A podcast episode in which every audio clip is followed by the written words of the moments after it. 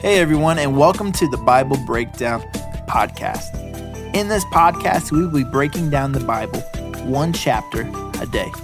Whether you are a new believer or have been following Christ for a while, we believe that you will learn something new and fresh every single day. So, thank you for joining us, and let's get into breaking down the Bible together. Hello, everybody. Welcome back to the Bible Breakdown Podcast with your host, Pastor Brandon. Today, 2 Samuel chapter 3. And today's title is going to be Don't Look Right, Be Right. Don't look right, be right. When I was younger, I was told a phrase that I listened to and I believed for a really long time. And maybe you have as well. And that is this whenever you're doing something and you don't feel like you're qualified, fake it till you make it. You ever heard that phrase? Fake it till you make it. Well, when I was just getting started in life, I thought that was a great phrase because I didn't feel very qualified to do anything. so I just kind of faked it. Well, the problem with that was is you can only fake it so long. And at some point, something's going to happen that's going to reveal who you truly are. You go work for a business and you act like you're qualified and you act like you've got it. Well, eventually you're going to come across something you don't know how to do and you're going to look like what you are, and that is a liar. Turns out you didn't know how to do that. Or what's going to happen is is eventually you're going to have a day that's going to reveal your true character. And so what I've started to learn, been a very slow and hard lesson, is that the goal is not to fake it until you make it. The goal is to be the right kind of person, to slowly and consistently develop the right kind of qualities, the right kind of attributes, the right kind of character, so that when it matters the most, you don't fall apart, but you step up. We're going to talk about that today as we get into God's Word. But before we do that, if you like what we're doing here, make sure you like, share, and subscribe to the YouTube channel. Leave us a comment. Have you ever heard someone say, all you got to do is fake it till you make it? Has that phrase helped you in the long run? I know it helps most people in the short run, but in the long run, has it helped you? If so, give us a story. Maybe I'm wrong.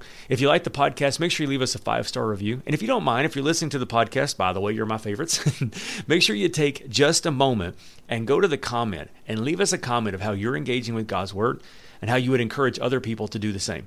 Also, for everybody, make sure we are gathering together at the Bible Breakdown Facebook group. It is a wonderful place for us to exchange ideas and to grow in God together. Because I'm going to tell you something the more we dig, the more we find. And so, if you got your Bibles, you want to open up with me to 2 Samuel chapter 3. The idea behind faking it until you make it. I heard someone say this one time. The best thing is to not look for to for promotion, look to be promotable. In other words, don't try to get ahead, try to be the right kind of person because acting the part will only get you apart. Being the person is what long term sustainable success actually looks like. Well, what we're going to see today is things are starting to get a little crazy in the life of David as he is slowly becoming more powerful and Saul's dynasty is getting weaker and weaker eventually some things happen, and we're going to see this, that start to turn a little bit here and there. But remember what happened yesterday. Yesterday, when we were reading for 2 Samuel chapter 2, the Bible said that Abner was the main guy, the general of Saul's son Ishbosheth's army. Joab is the commander of David's army. And they are not friends, right? They are fighting against each other, especially now because Abner killed Joab's brother.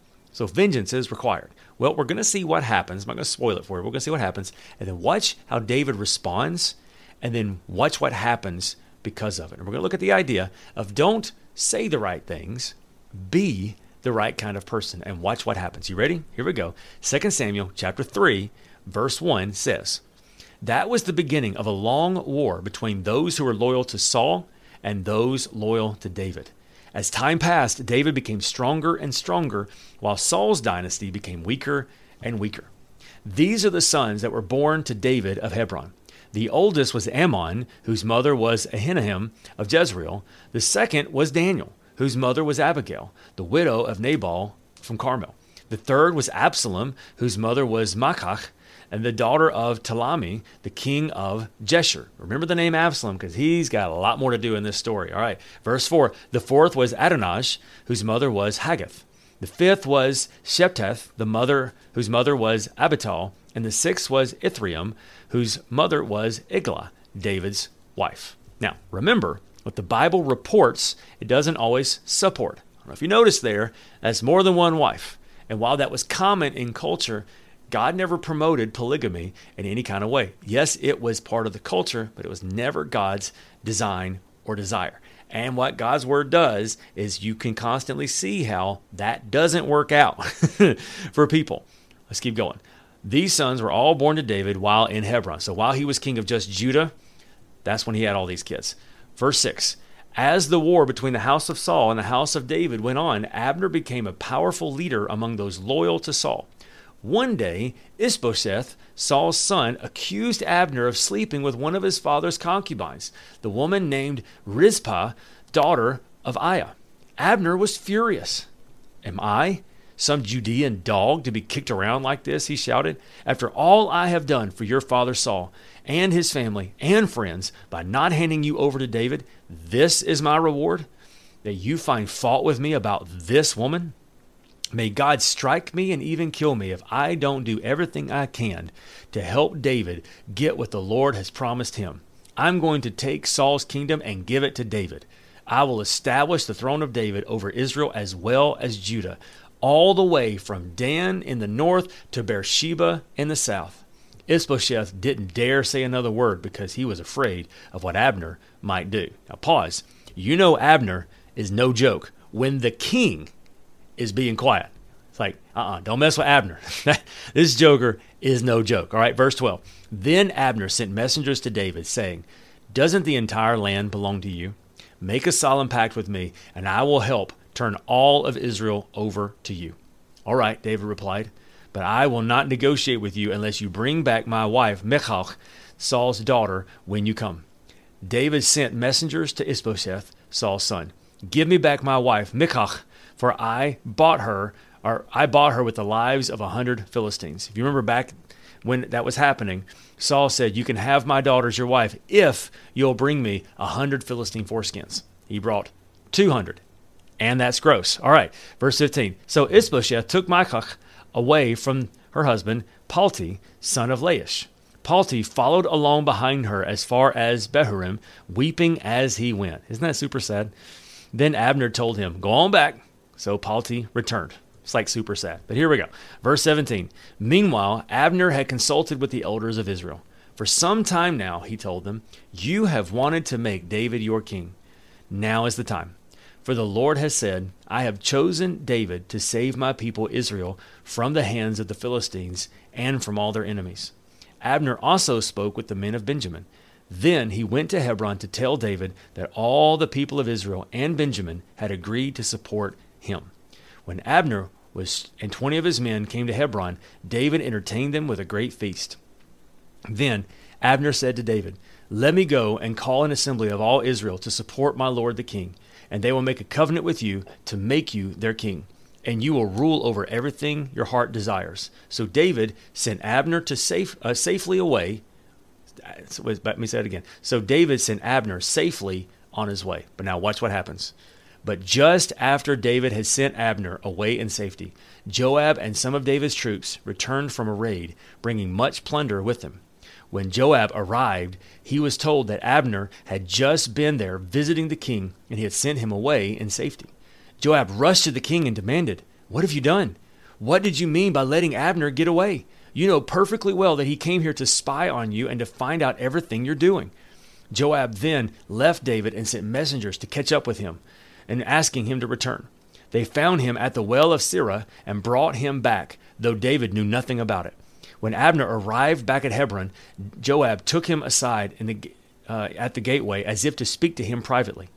But then he stabbed Abner, Abner in the stomach and killed him in revenge for killing his brother Asahel. When David heard about it, he declared, I vow by the Lord that I and my kingdom are forever innocent of this crime against Abner, son of Ner. Joab and his family are the guilty ones. May the family of Joab be cursed in every generation with a man who has open sores of leprosy, or walks on crutches, or dies by the sword, or begs for food. Lord help us. So Joab and his brother Abishai killed Abner because Abner had killed their brother Asahel at the battle of Gibeon. So here's the thing it wouldn't have been as big a deal if they'd have been in war and it happened. But to kill Abner as an innocent non-combatant, that's not that's not a righteous death. That's murder. And that's why David is so upset. He came in peace and you killed him. All right, verse 31. Then David said to Joab and all the men who were with him, Tear your clothes and put on burlap, mourn for Abner. And King David himself walked behind the procession to the grave. They buried Abner in Hebron, and the king and all the people wept at his graveside. Then the king sang this funeral song for Abner. Should Abner have died as fools die? Your hands were not bound, your feet were not chained. No, you were murdered, the victim of a wicked plot. And all the people wept again for Abner. And David refused to eat on the day of the funeral. And now everyone, even though everyone begged him to eat. But David made a vow, saying, May God strike me and even kill me if I eat anything before sundown.